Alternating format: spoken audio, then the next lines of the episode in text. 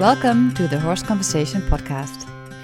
In this podcast, we're going to have conversations about our relationship with horses and how we can form a kind understanding to be the change in the equestrian world. My name is Carolina, and I am your host and the creator behind Horse Conversations.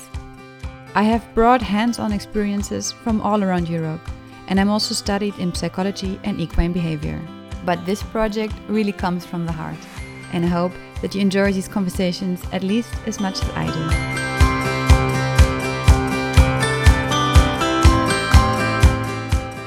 Welcome back, and thank you for listening in again to the Horse Conversation podcast.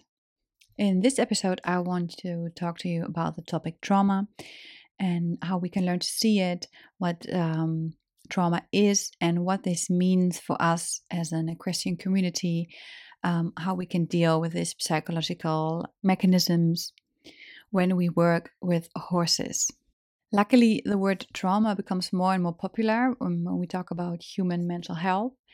And I think that's really good. And we also need to translate it to the animal kingdom because um, what happens with trauma is something that happens inside our brain parts that all mammals inherit. So, trauma is not something that only belongs to humans and to our mental health, but it's also about the mental health of animals.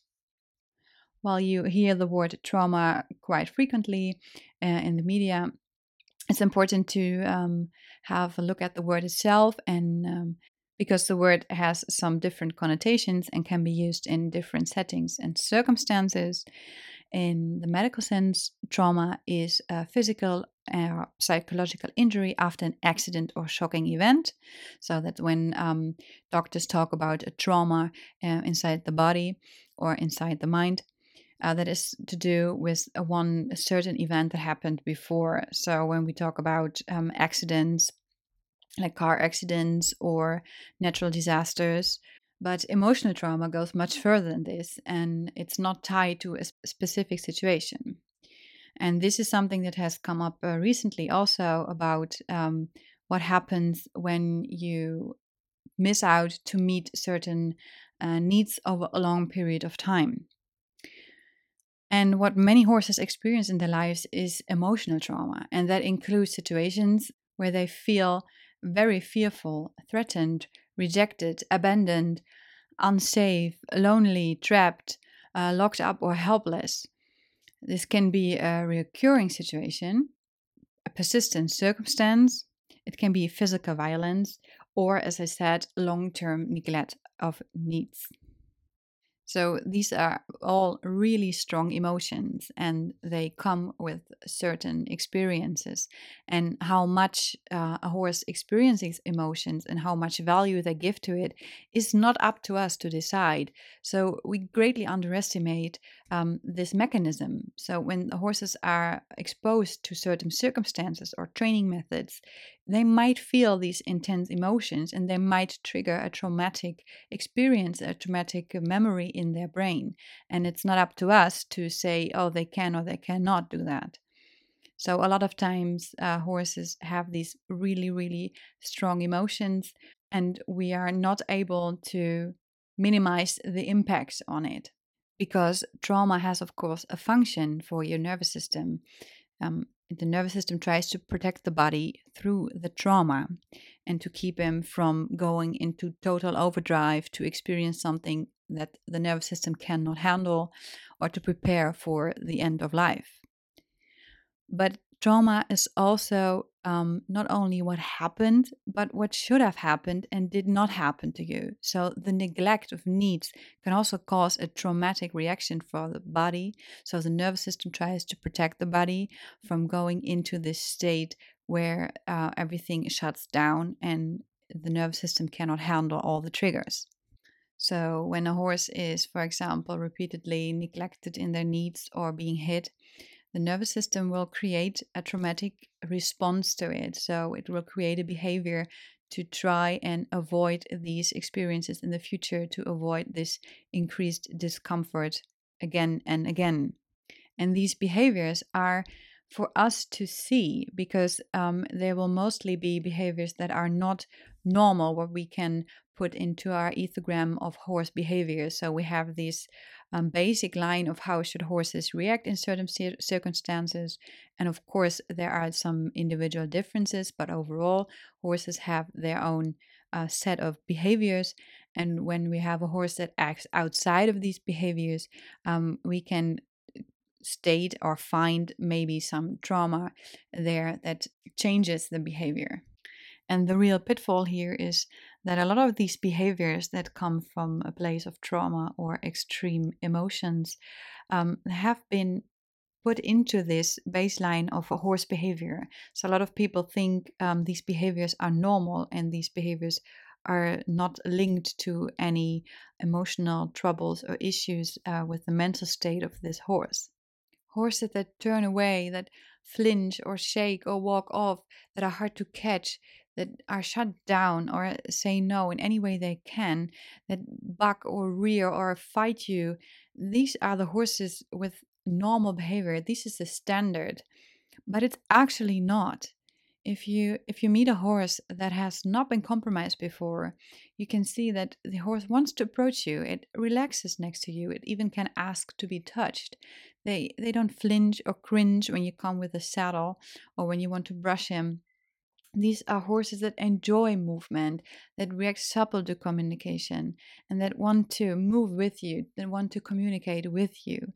This is how horses are before they get traumatized. And this is not something that is linked to gender or, or age or uh, a characteristic or a breed.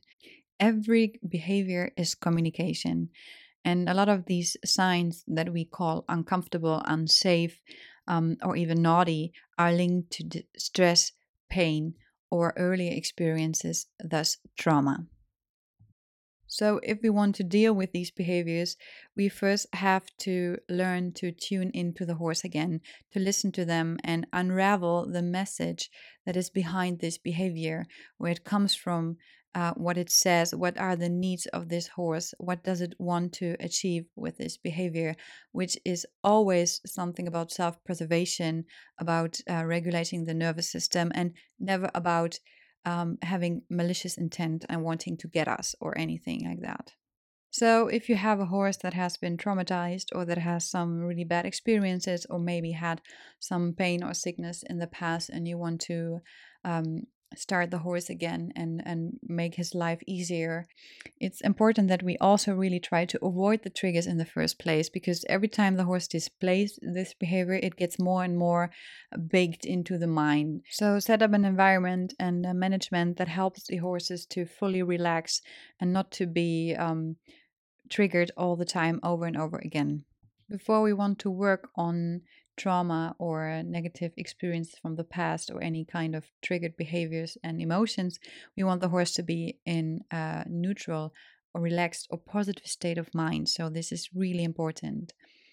And after that, we can try to break up the trauma and the triggers into really, really, really small parts and expose the horse to these triggers one at a time and with a lot of pauses and positive influences in between. The training, therefore, consists of staying under the threshold and being actively engaged with the nervous system, um, seeing, recognizing, acknowledging emotions, and giving the horses um, opportunity and possibility to regulate that emotions without going into the fight or flight mode. Also, keep in mind that trauma is about the body and the mind. So, body and mind are really connected with each other, especially with animals that don't have the prefrontal cortex like we have it. So, they don't rationalize everything they go through.